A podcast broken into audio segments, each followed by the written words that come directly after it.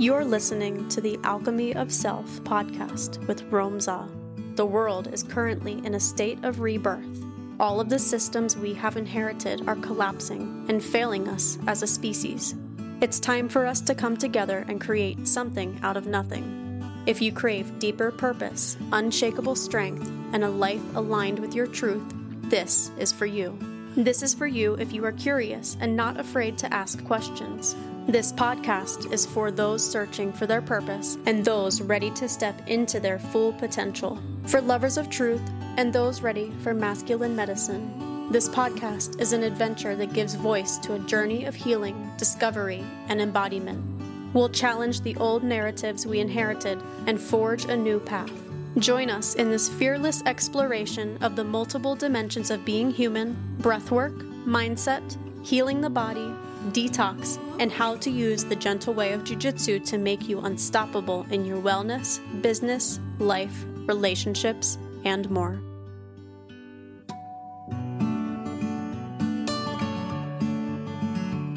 Tanner Larsson is the founder of Build Grow Scale, an e commerce optimization company that specializes in a process called revenue optimization to help brands scale profitably.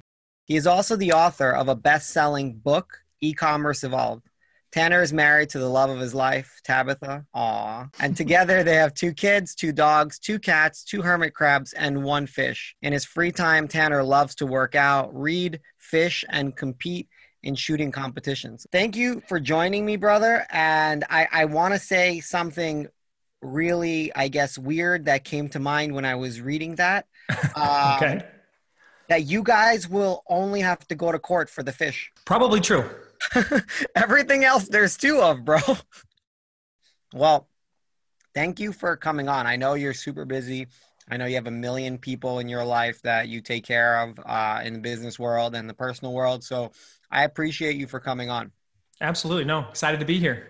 Let's see what you do to me. All right. So I'm going to jump right in.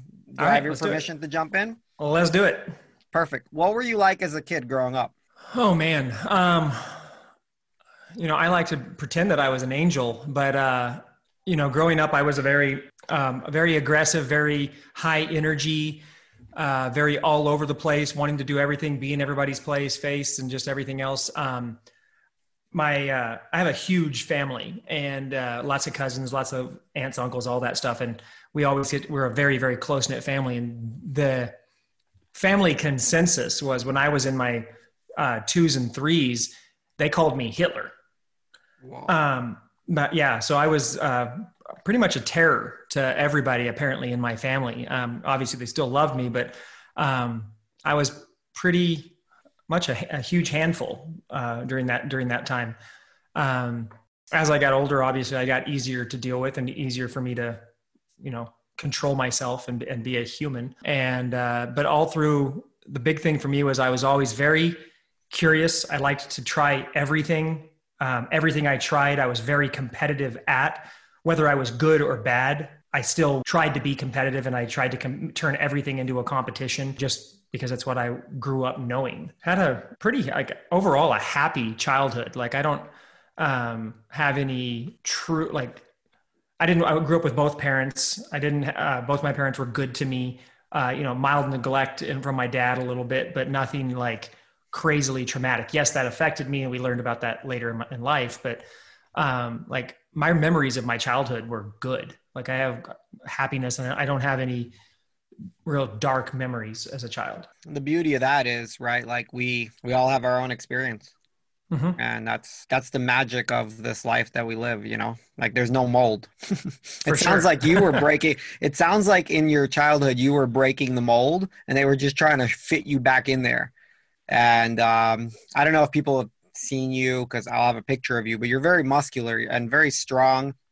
And you have like a very powerful presence, almost like um like powerful, strong, but like frenetic. Like you would be like a fucking buzz saw. totally. That's that, that's what your energy feels like. So I can imagine they they would want to, to have broken you. Religion, yeah. school, society, like behave. It was just too much to handle all the time for almost everybody. The intensity, the, the, the, you know, as everybody else put it, like he's crazy. This guy's this guy's insane. Yeah, insane crazy or crazy mm-hmm. insane. I love it. What did you want to be when you grew up? Like when you were a kid, like what was the thing that you thought about being? Oh man, I, I went through the the normal thing with it, like all kids do. Um, I think the first one that I truly remember as something that I was excited about was in like fourth and fifth grade. I was determined to be a marine biologist. I thought that was like the coolest thing in the world. Um, and then um, the mo- but I mean that was like a kid one. As I grew up, I um, other things that really interested me. The one thing that I actually truly wanted to be was a Navy SEAL, um, because in in my world of, of like the way I looked at things, it was like everything that I was, like that crazy, like super intense kind of guy. It was and the elite of the elite of those crazy intense kind of guys. So um, I really I, and I knew a couple Navy SEALs growing up, and I was like, yes, this is what I want to do. Um, I actually went down to Coronado when I was old enough to go do like some of the, the pre-testing and stuff and also did the medical and all of that. And before I even really got started, I was medically disqualified uh, because I had a, a, eye disease called keratoconus, which allows the cornea to thin. And uh, so under pressure, like if I was scuba diving real deep or jumping out of airplanes real high, my cornea could theoretically explode. So right off the bat they're like yep doesn't matter what else you can do you that's not a career you can have so uh, th- those were the, the main two growing up um, and then i was kind of all over the place in terms of jobs and things like that yeah i mean i can definitely see your energy. I mean yeah for sure navy seals right? Because who joins the navy seals? It's people that have yet to meet somebody in their life that beats the shit out of them worse than they do themselves. For sure. That, that's literally like if you have beaten the shit out of yourself to an extent that's close to or worse than what the Navy SEALs training is, you will pass. But it's a very small group of men that very, do that. Very small group. Yeah. And it was the, I always, I love challenges. And that was like in my world at the time, kind of the ultimate epitome of challenges that I could pit myself against. Yeah. And obviously I never got that opportunity, but uh, it was still it's it's still one of those things that it's a it's a what if. Like, man, wouldn't it have been cool to just see if I could have pulled that off? Yeah.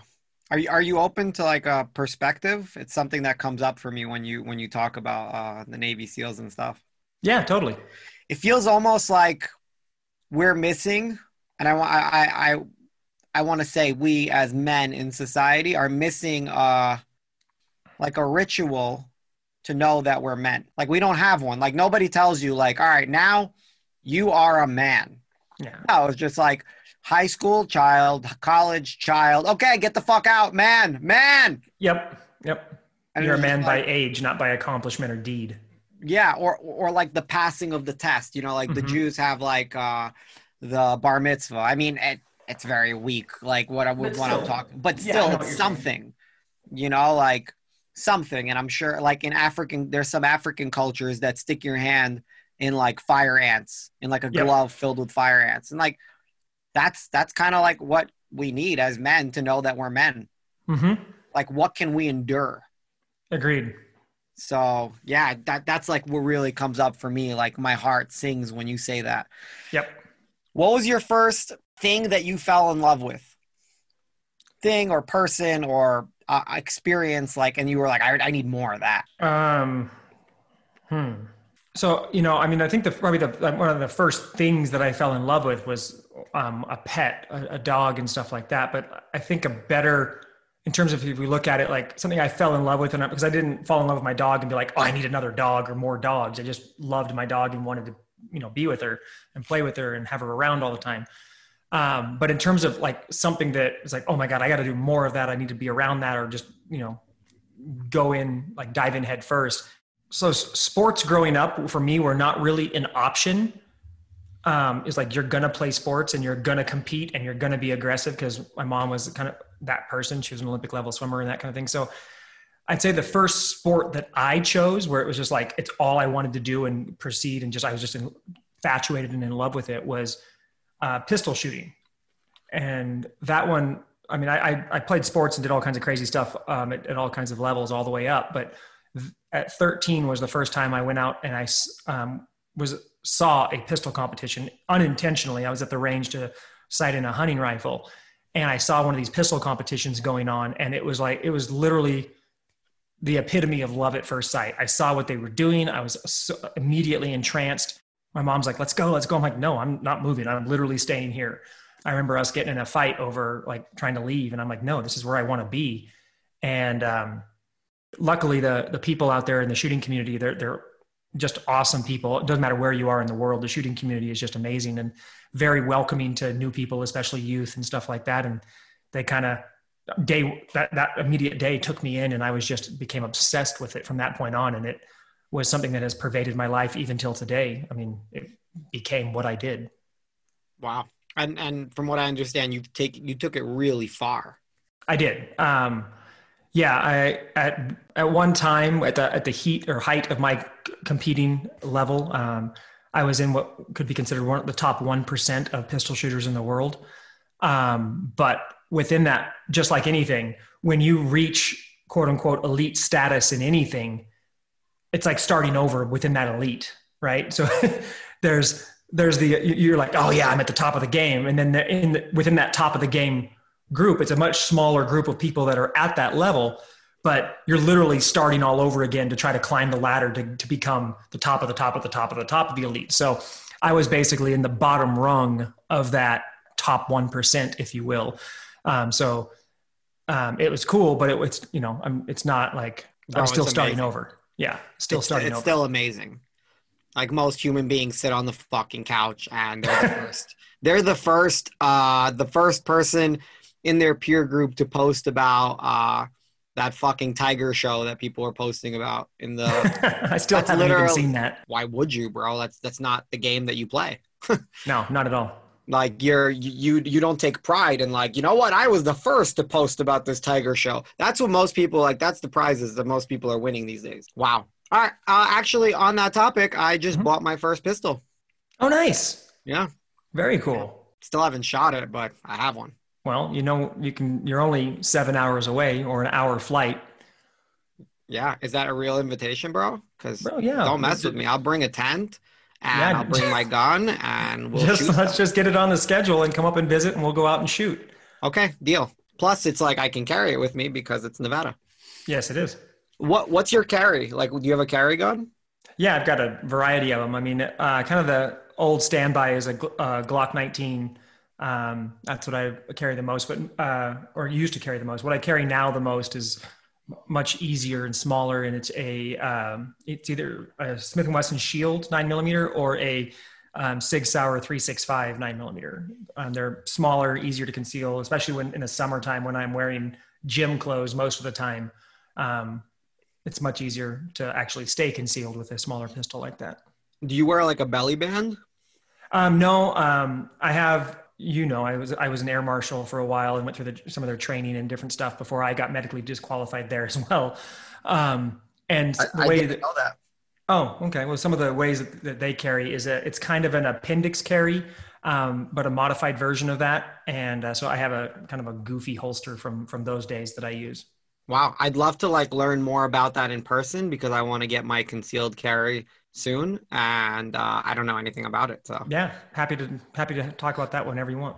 I love it. All right, what was your first car? My first car. Um, I was actually very excited about my first car because I purchased it. It was a um, 1976 International Harvester Scout 2, um, and it was awesome, but it didn't run when I bought it. So it went to a uh, transmission shop to get worked on.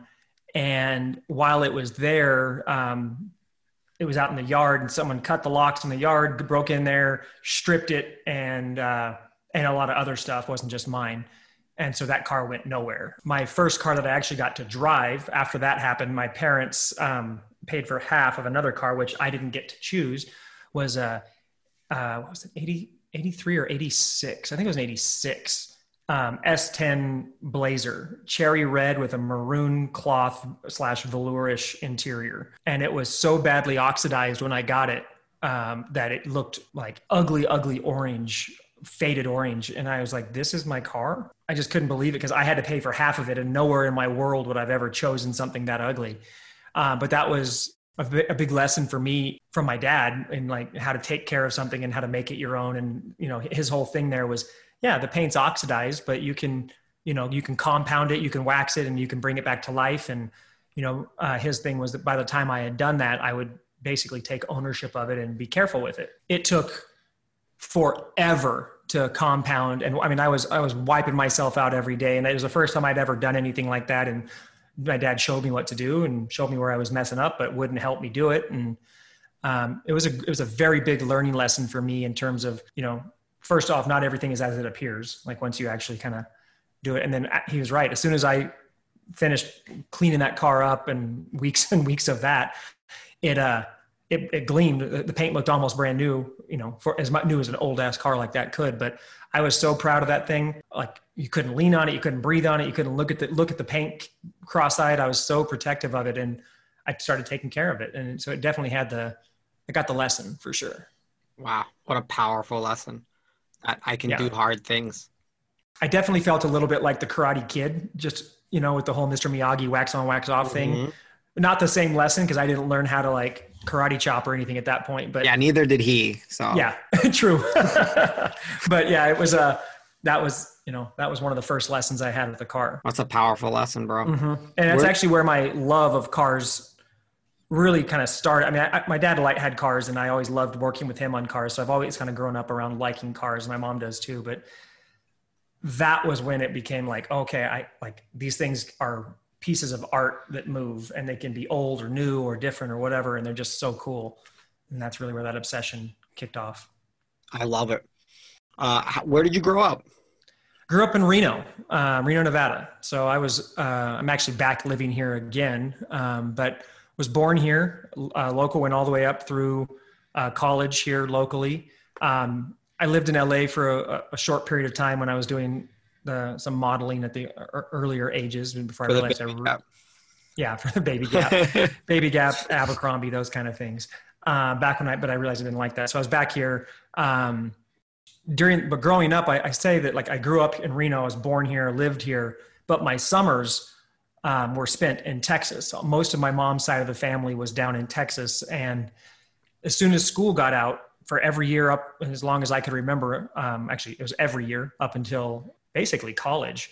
Um, summer or a little bit of high school. Summer would get out, or school would get out in the summer. We would leave that day that school got out, or the day after, and we'd go to Texas and we'd spend the summer, most of the summer, in Texas with our family. We have a big family reunion every year, and then kind of bounce around Texas with the other family members, hanging out and just having a great time. So um, it was a very, very cool. Most of my family were so close. Uh, my my cousins are more like brothers and sisters than they are cousins. I know them so well. I know their family. We we just are super super close and um, i cherish that it's actually something that i've instilled in my own kids and every year of their life we've made the trip to texas you know and done the same thing and my cousins do that with their kids and we're all together and it's really cool what a powerful ritual how old were you on your first date on my first what date date as in dating yeah as in like my first date i think the first one that i would actually count i would have been uh, probably 16 I did the, you know, let's go skating type things when with kids. Well, that, you know? that's what I'm talking about. I'm not oh. talking about like that you got some. No, I know. Yeah. I just meant a date where I took someone somewhere. That would be about 16. Um, but the uh, we did the skating rink thing. I was probably middle school, seventh grade. Nice. I love it. For us, it was like movie theaters in Brooklyn. All right, so you're you're a super super duper successful entrepreneur, especially in the e-commerce world. When did you fall in love with well, first of all, what was your first business? Oh, my first business was, um, I guess my very, very first business was eBay. Yeah. So I, I was, I was buying, I was going around all the, all the, so I actually worked at a heating supply store, heating and air conditioning parts and stuff. And they had this clearance rack and I would go in and buy all the stuff on clearance and then list it at retail on, on eBay and this was back in 2000 you know uh, early 2000 2000 2001 um, and I, so I did that for a while and then i actually got fired from that company uh, for following up too much about the raise they promised me after the first 60 days of work which never occurred or, even a review call to find out why i didn't get it you know so uh, i was like you know you guys promised me this so like i'm definitely going to follow up on it until i get it and then they fired me for not for, for basically that. Um, so at that point, my first uh, true business, I started a window cleaning business after that. Um, I actually went to work for a window cleaning company um, that a friend of my mom's owned. And he really quickly demonstrated to me that it wasn't rocket science and me with no business skills was already seeing like how crappily he was doing. And I was like, man, I can do this. And so that's kind of where I start, I quit working for him and started a business, literally created a DBA, printed up a bunch of flyers that I made on my computer um, hired my sister and started canvassing neighborhoods, passing out flyers. And that day I was in business with a window cleaning company. I love it. How much were you charging to clean windows? Oh God, at the beginning, I, I charged so much that I was almost going broke um, because I didn't charge enough. I, uh, I was basically doing like uh, a 1500 square foot house. I would charge them like 60 bucks or something mm-hmm. like that. And I was taking, and it was, I didn't know what I was doing. So I was very slow at it and basically by the end of it i was paying them to stay in their house because i was it was so bad um, i priced myself almost right out of business but it was a learning lesson i got clients i did a good job they kept hiring me um, they re- referred me to their friends and over time i learned how to charge better um, and, and, price myself correctly but you know I, it wasn't a matter of just getting out there and doing it i didn't care uh, that i didn't know it was still money I, yeah i was working for probably a few dollars an hour by the end of it especially with having my sister helping me but hey it was I was doing my own thing, so it didn't really matter, and I was experiencing and learning and challenging myself. Yeah, that's a huge lesson. Is uh, most people always want to get fucking paid. Like you were actually getting paid a few bucks an hour just to learn. Yeah, like learning is so much is worth so much more than getting paid because True. learning is such a long-term investment imagine like imagine the kids nowadays like the generations nowadays like actually went and interned somewhere or they went and you know what you know what i really like like the model where uh, there's like a teacher or like a master and then there's a student very like the martial mm-hmm. arts model yep where it's just like you're here to learn not fucking be a superstar yeah. yet. Like you don't you have no place in being a superstar. Yeah, but to be fair and to be honest, I wasn't trying to work cheaply. I just didn't know any better on how to price myself. So yeah. um, I got the benefit of it, but I I literally just didn't know what I didn't know. It was unconscious incompetence. Um, well, you know, I maybe, just maybe you progressed faster this way because you actually like were hungry to get better. Oh, for sure. I think that definitely played a role in it you know because like what if you already kind of knew you'd be like all right well i'm good and then yep. eventually you probably became better than a lot of the other cleaners i mean i know your personality type you're like an ocd yeah like yeah you're, you're a lunatic and we built a we built a very successful company which i later what does that mean successful? What is that um, like? basically we were the second largest exterior building maintenance company in in our area in North and how Nevada. much were you guys making? Um so the reason i'm asking just to clarify is like because people have no no clue. Like they have correct. no yeah no i i'm just trying to because i'm trying to separate so there's there's more to the story there is because as the window cleaning business grew um, the worst part was window cleaning slowed down dramatically in the winter obviously mm-hmm. um, and we did commercial which kept going but we had to figure out a way to i kept having to lay off employees as we grew and i didn't like that because i needed to keep them year round because i get them trained and everything else so we figured out a christmas light service that we added in that basically in a 60 day window of the Christmas light season, we would make more money hanging Christmas lights than we would cleaning windows all year. I so I was just trying to separate that because that's not true window cleaning. It's not, someone could be like, oh my God, I'm going to start a window cleaning business because I think the numbers are so amazing. And uh, so I would say we were doing 400 ish thousand a year window, maybe 500. And we were doing that's gross six, or net? Gross 600, 600 to 800 in Christmas lights. Wow, that's a million dollar plus business. Yeah. So, what was the net on that? Um, the the net was pretty high. We were probably running around 35% on the windows and more like 35 to 40 on the Christmas lights. That's awesome. Yeah. That's awesome. I mean, that's that's a solid three hundred and fifty to four hundred thousand uh, dollars a year in profit. Yep. Divide that and, by uh, twelve. What does that look like? We're at like 30, 33 to thirty five thousand dollars. Yeah, about that. And it was it was phenomenal. It was so good. I didn't know what the hell to do with it, and so I did nothing intelligent with it.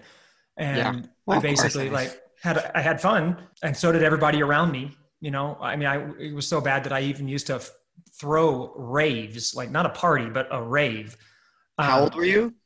Um, and I was like 18 to 21 in that range. Yeah, I mean, what else would you be doing at 18 to 21 yeah. with 35k a month? I yeah, mean, you're, I literally you're lucky partying, it wasn't even crazier. Yeah, partying, doing stu like didn't keep any of it. Just spend it like it because in my in what my world, like of course it's never going to end. Money doesn't like I'm making it. Like when, why would it stop?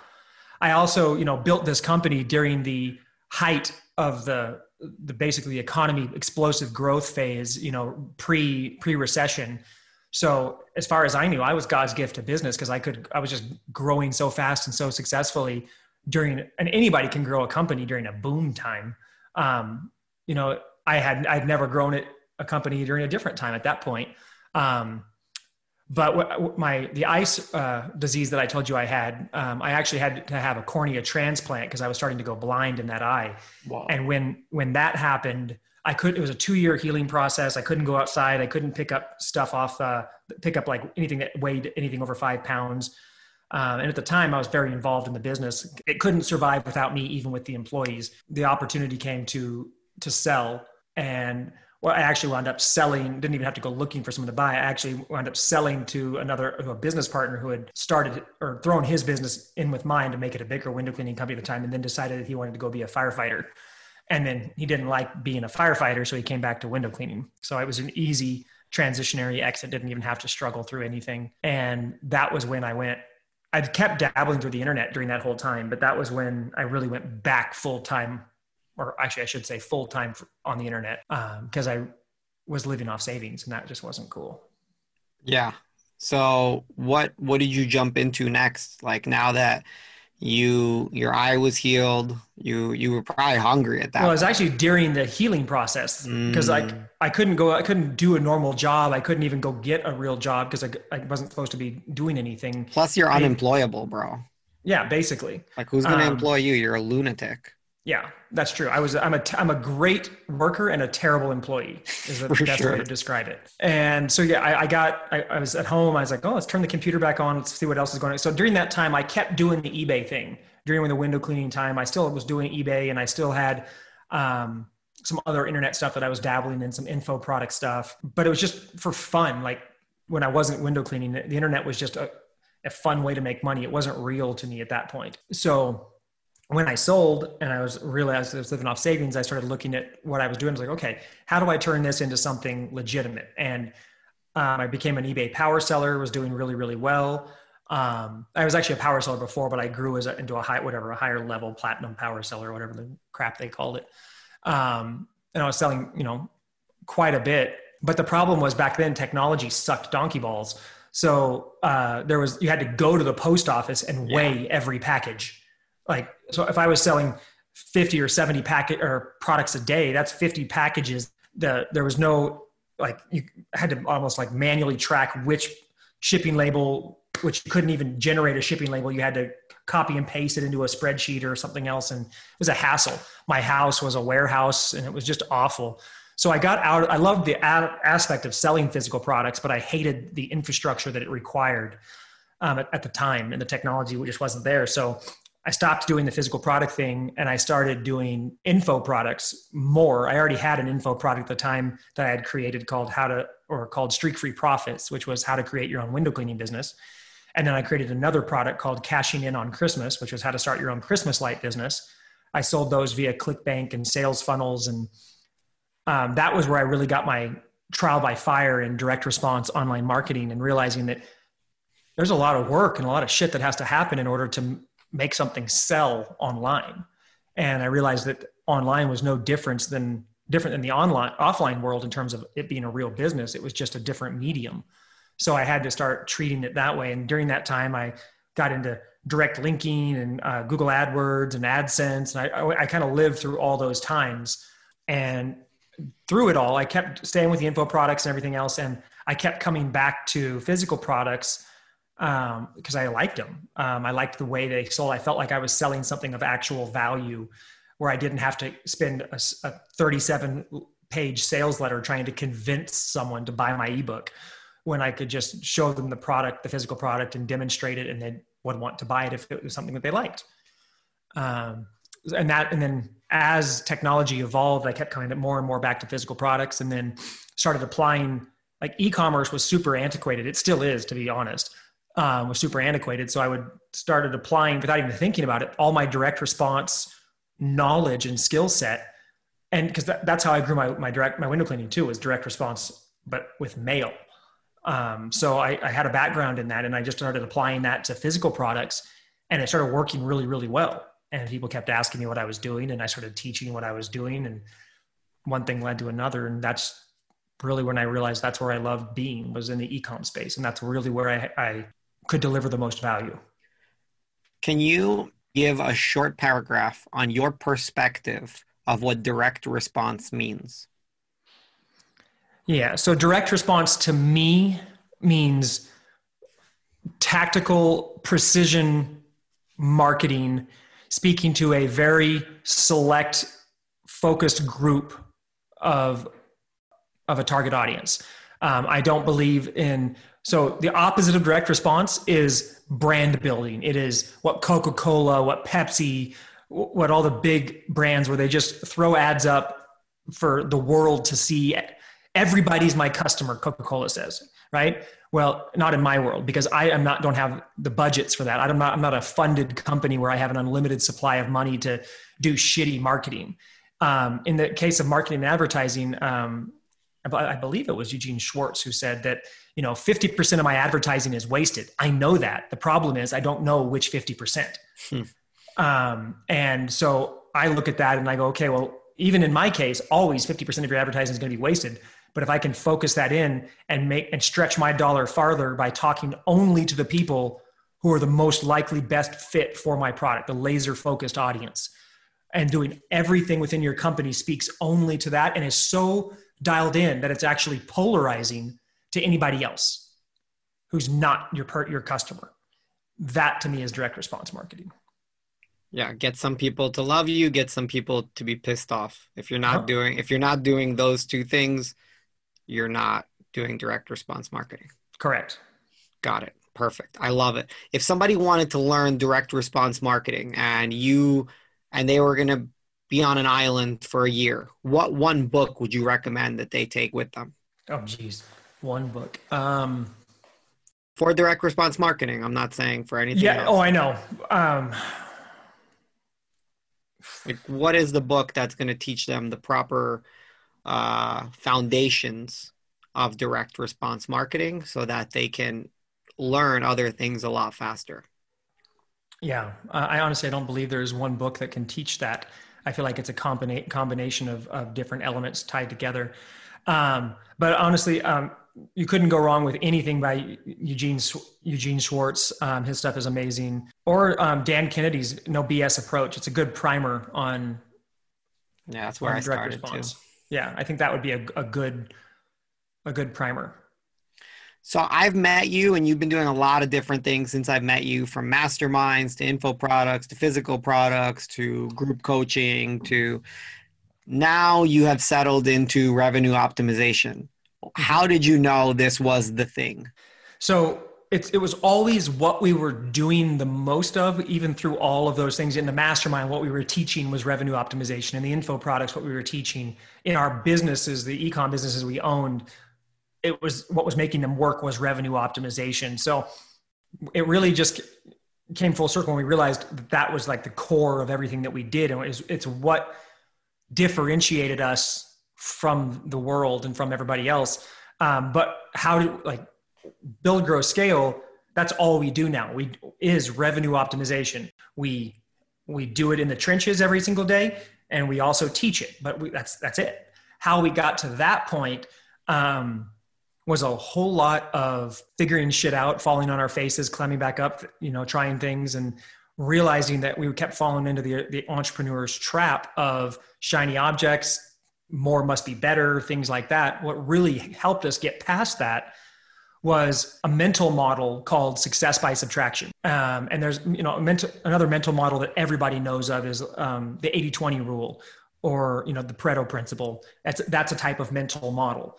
Um, in our case, um, success by subtraction is the one that really hit both, and I say we, I mean myself and Matt Stafford, my business partner, um, what really hit us because at one time, Matt and I together, we had BGS, we had Black Label, we had three different ecom brands. Um, Matt had, um, and we, we worked on a Canvas, a POD platform that he was partners in in Canada. Um, and then we had like five or six other side projects slash consulting projects because, you know, got to have multiple streams of income, got to cast a wider net, blah, blah, blah, blah, all the bullshit we all believe. And we realized that nothing was, was moving forward fast. Everything was kind of muddling along. And the, the mental model of success by subtraction talks about, um, you know, the only way something's going to move forward is if it gets attention and resources and everything else. So an example I can give you is so like picture like a ball of energy, like just this big burning ball of energy, and then um, it's just in a certain in a unit. It's got to come out, and it comes out in, the, in where where your focuses are. So in our case, we had like eleven different focuses in terms of businesses and side hustles and things that we were doing. So picture basically eleven different arrows pointing out all different directions from this ball of energy, and then boom, we release the energy, and what happens? it dissipates because it go the energy tries to go in 11 different directions at once and, and very quickly becomes insubstantial and ineffective whereas with the teaching of simplicity and folk by, by subtraction or excuse me success by subtraction and simplicity and focus is cut away all the crap that's not truly important and not truly what your focus should be. And then you have that ball of energy. And then let's say you have the one focus the one thing that makes a difference in your world and it goes forward and then you release that same ball of energy and what happens? It stays in one powerful ball and just charges forward and makes a difference. And that's what we've started believing and have had proven to us over and over and over again. So little by little we started having to have hard talks with ourselves and be honest and go okay this is a distraction. This isn't what we're really good at. This we're doing this to be like the cool kids and start cutting those things away. And yeah it's a, it's expensive because you have time money blood sweat tears all of that invested in each of those projects. So they're it's like your children. You're cutting away one of your children. But you know those are those children are are the they're not really your children. They're just the hangers on. They're not actually, you know, related to you. They're not that you're not, they're not your spawn. They're not the ones you should be focusing on. I hate the children analogy because I want to take care of all children. So it's really not working for me. It's an analogy, but yeah, because you're an entrepreneur.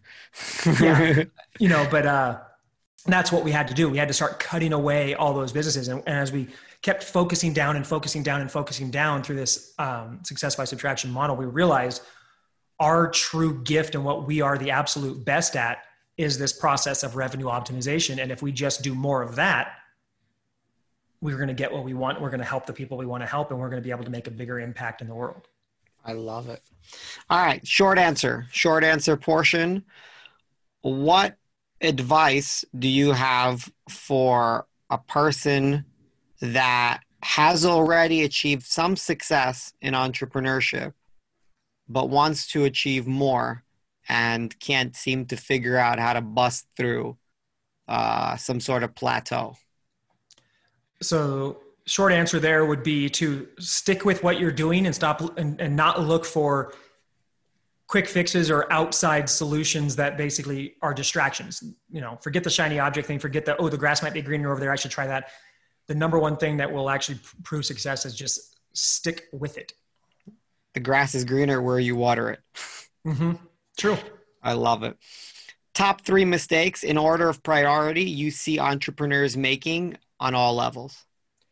Number one mistake um, on all levels is bro deals.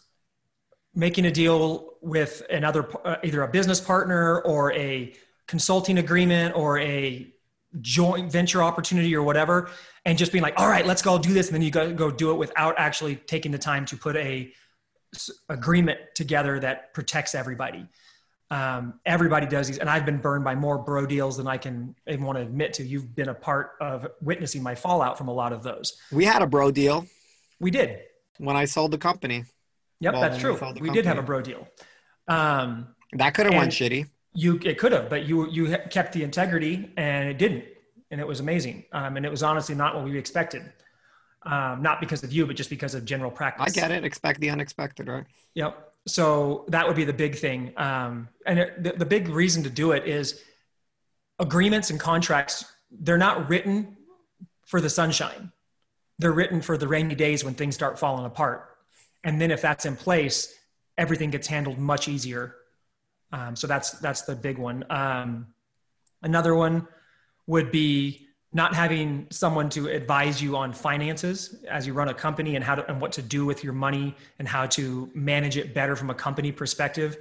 Um, like everybody when they're starting out, they commingle funds and they just goof stuff up, and um, it's it's can be a, you can grow much more effectively and much more stress free if you just take care of your finances correctly.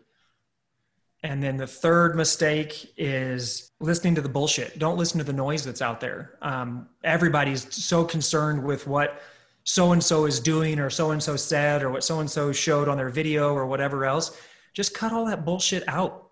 Um, I know you don't, and I don't either. Like, I don't watch the news. I haven't watched the news since 2009 because I made the decision back then that that's all bullshit. I don't need that negativity in my life, and I there's other stuff I'm going to focus on.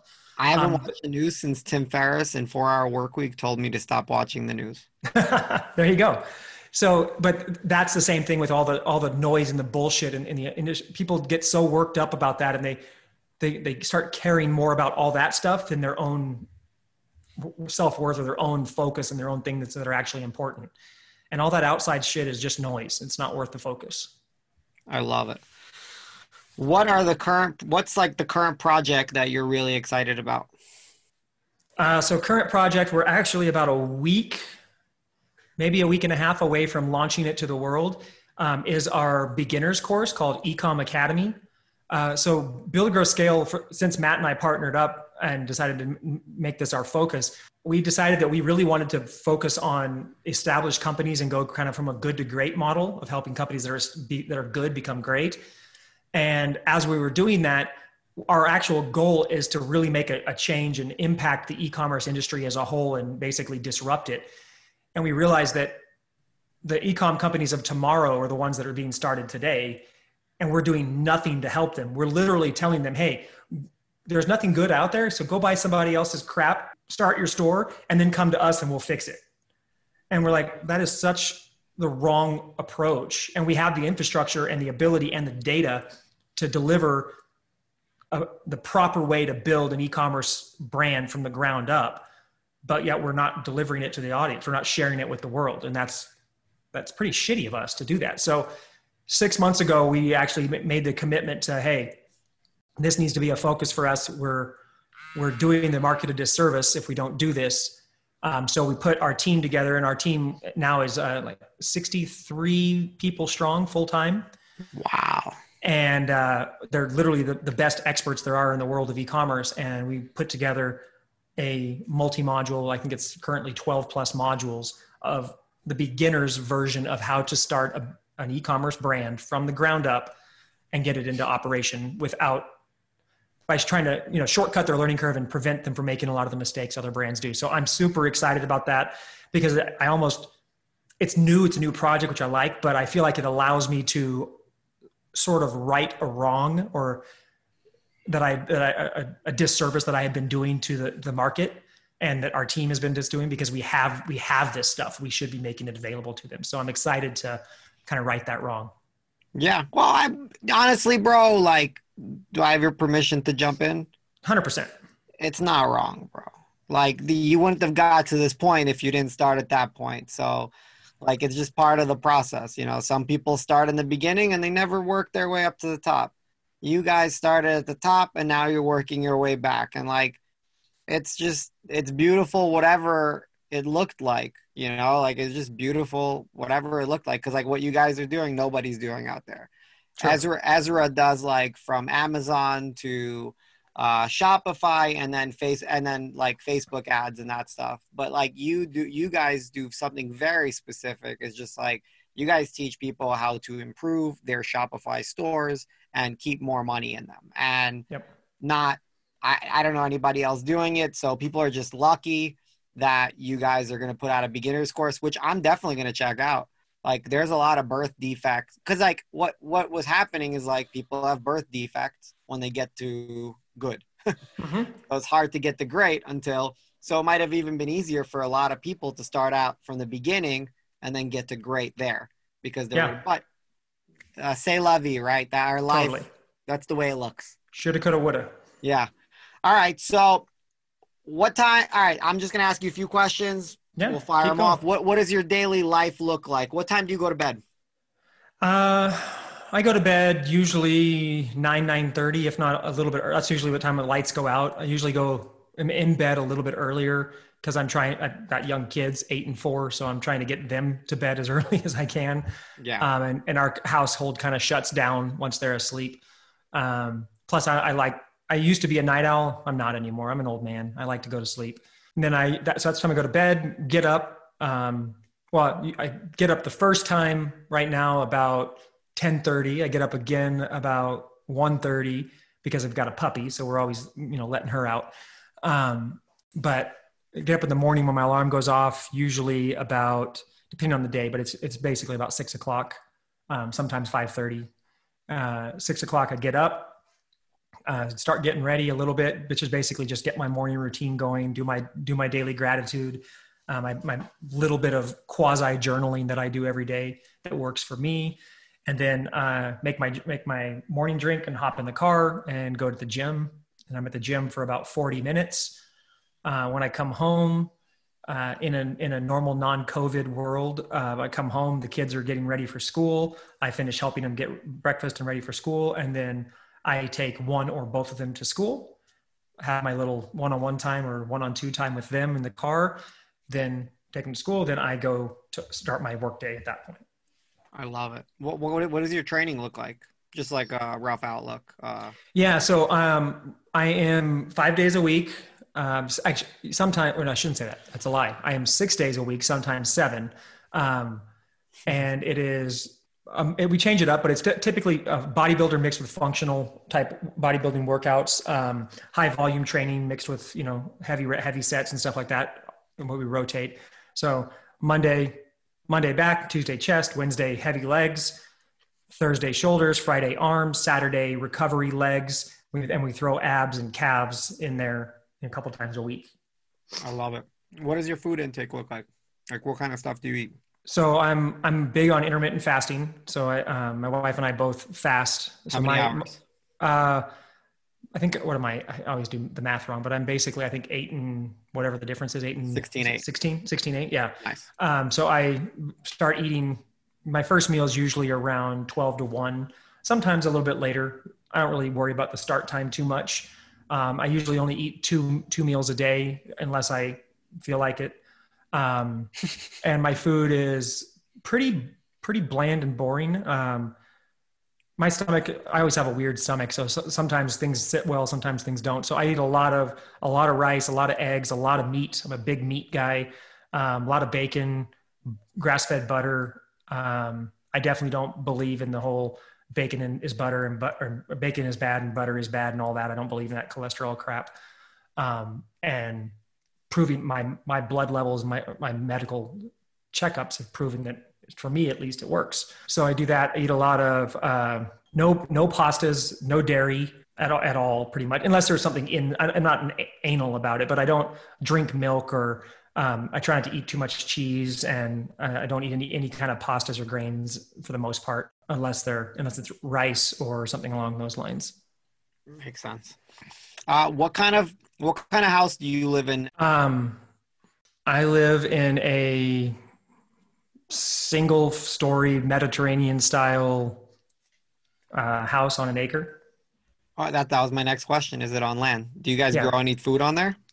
Nope. I mean, we've we've dabbled with the goofy garden type stuff, but neither one of us sticks to it enough. And the, the kids usually and the dogs go play through it and ruin everything. So we don't have a garden. We have a gazillion plants and trees, and we've got almost hundred trees in our backyard um, wow. that I that I've planted because I'm a I love landscaping. I love it. That's uh, incredible. Uh, yeah, it's the. How big it's is your house? Is it, is it like a big house? Yeah, it's. I mean, it's okay. It's forty seven hundred square feet. Wow. Um, it's my my backyard patio I put that patio in when we moved, and uh, there was nothing in our backyard, and it was crazy because I remember putting down the patio and realizing that just the backyard patio was bigger than the house Tabitha and I had lived in previous to that. Um, I love it. And that was it's just insane. Like our, our master bedroom is bigger than all the bedrooms combined in any house we've ever lived in before. Um, so it's, it's definitely what was a crazy shock when we bought this place and just like is wow. it a lot to maintain It is. Um, it definitely is a lot to clean, especially when you when you like. We have tons of stuff. Like we are.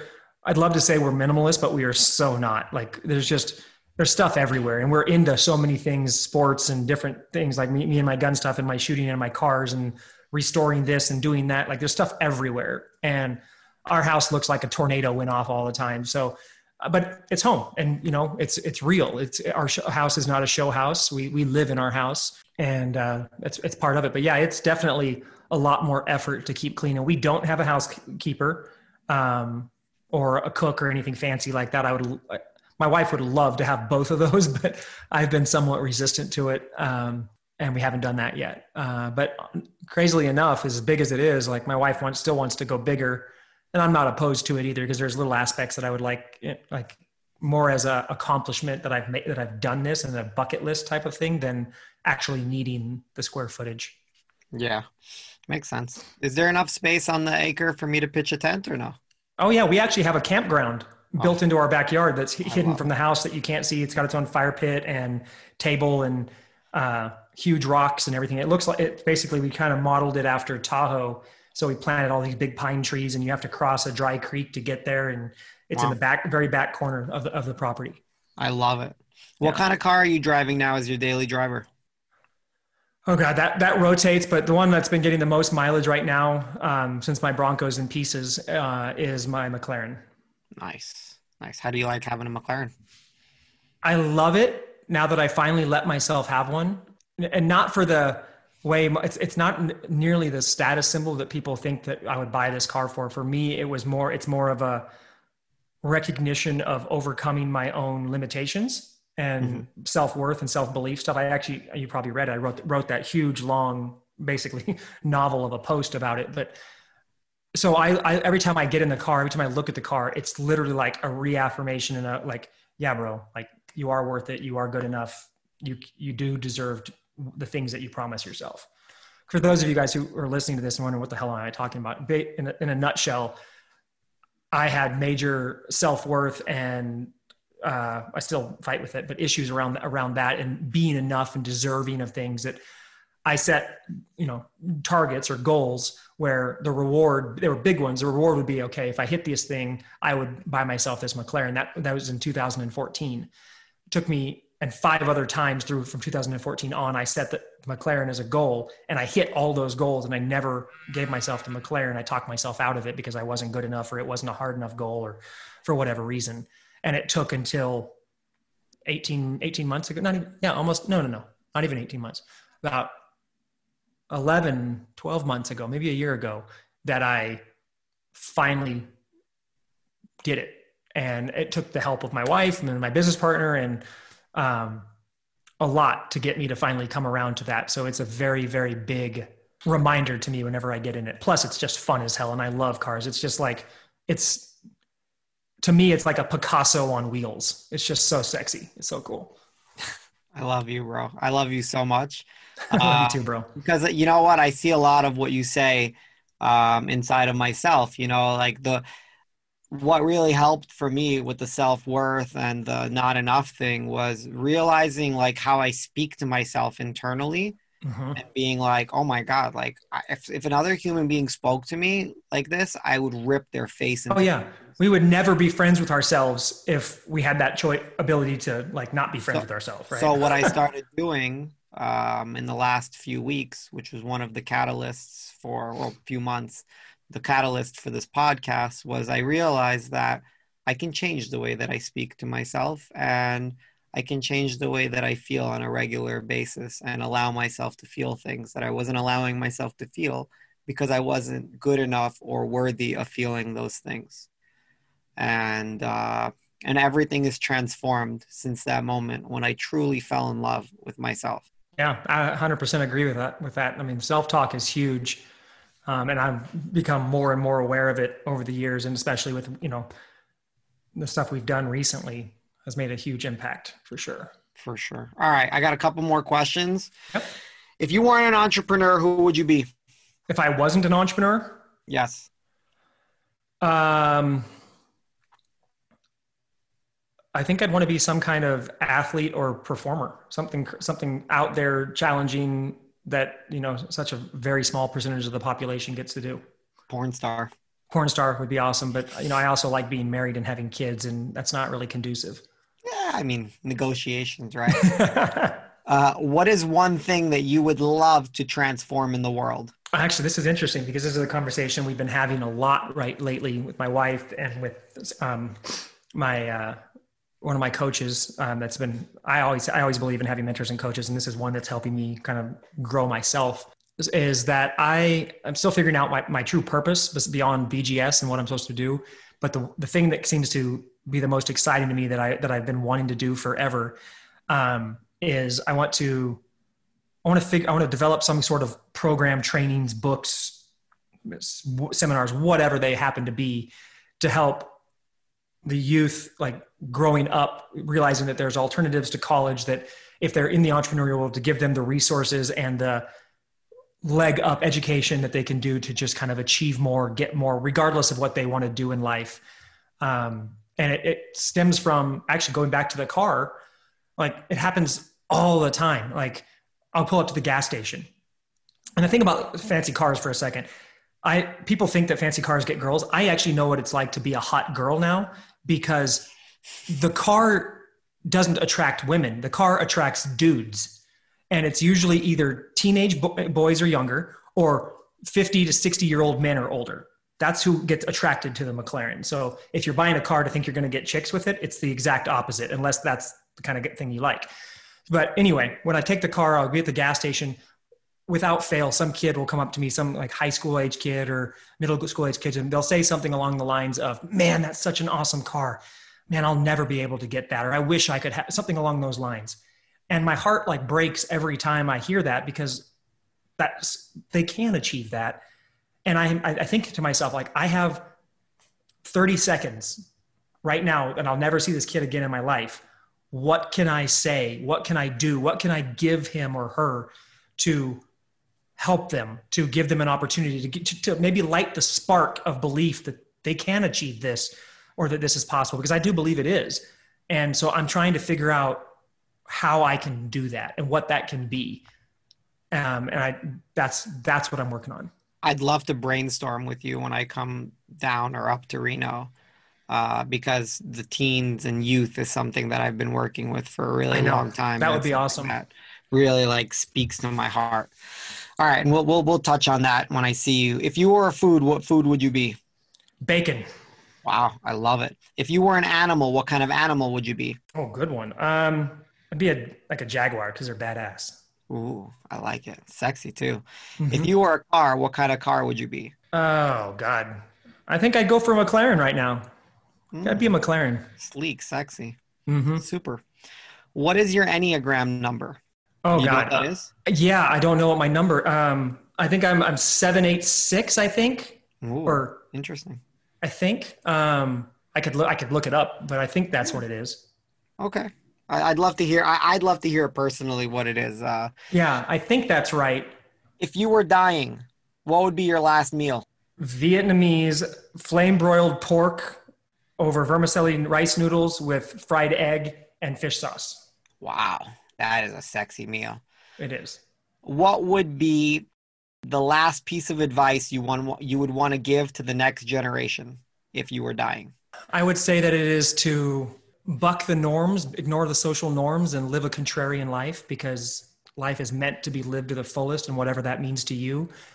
Just don't let society dictate what that life is for you because it doesn't have to be a monetary life. It can you can have the most amazing life in the world if you live it on your terms and you just pay attention to how you structure it because there's ways to make anything happen. You want to live in the islands? You can live in the islands and not have a penny. Like it can all happen. For sure. Uh, last line on your tombstone. One sentence. 100% worn out. I, I, want to be yeah. used used up and abused, and I, I, don't want to. I don't want a perfect corpse when I die. I want to be uh, used and abused, and you know, just have totally used up every bit of my body. Where are my wheels? yeah. Uh, last experience you're dying. This is the last experience. It could be as long or as short as you want, but you are going to die. What is the last experience that you want to experience? And with who? Uh, last experience that I would want to experience would be a day on the beach in the tropics with my wife and kids. Just just the four of us, just together, just playing, doing what we like to do, and uh, that'd be a good way to go out. That one always makes me cry. Yeah, I'm about to cry right now. what one book that you would recommend that every single human being could benefit from reading from your perspective? Mm-hmm. Um, so universal would be Richest Man in Babylon. Well, that's it. I would like to appreciate you on the deepest level for being a guest on my show and being courageous enough to show up. Totally uh, welcome. I didn't know what I was, what to expect though, because that's the thing with you. You never know what to expect with you. So it was definitely a little bit of apprehension. I don't. I normally do a lot of podcasts, but never do I go into them like, what the heck's going to happen? For sure. If people want to know more about Tanner Larsson, if they want to find you, if they want to learn more about ecom or any of your other projects that you're doing, where could they find you and how could yep. they reach you? Best and easiest way to, to find us and everything we're doing is at buildgrowscale.com. Everything is there, links to everything, to me, to everybody, to everything we're doing. I love it. Thank you so much, bro. I love you. Thank you for joining me, and I would love to have you on another get another time. Absolutely, loved it, bro. Thank you again, and love you.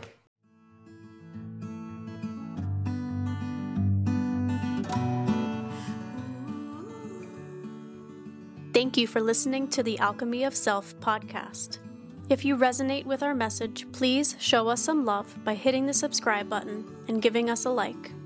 You can also visit our website at www.romza.com to continue your journey of self discovery and keep up with our latest offerings. With love and harmony from all of us at the Alchemy of Self podcast.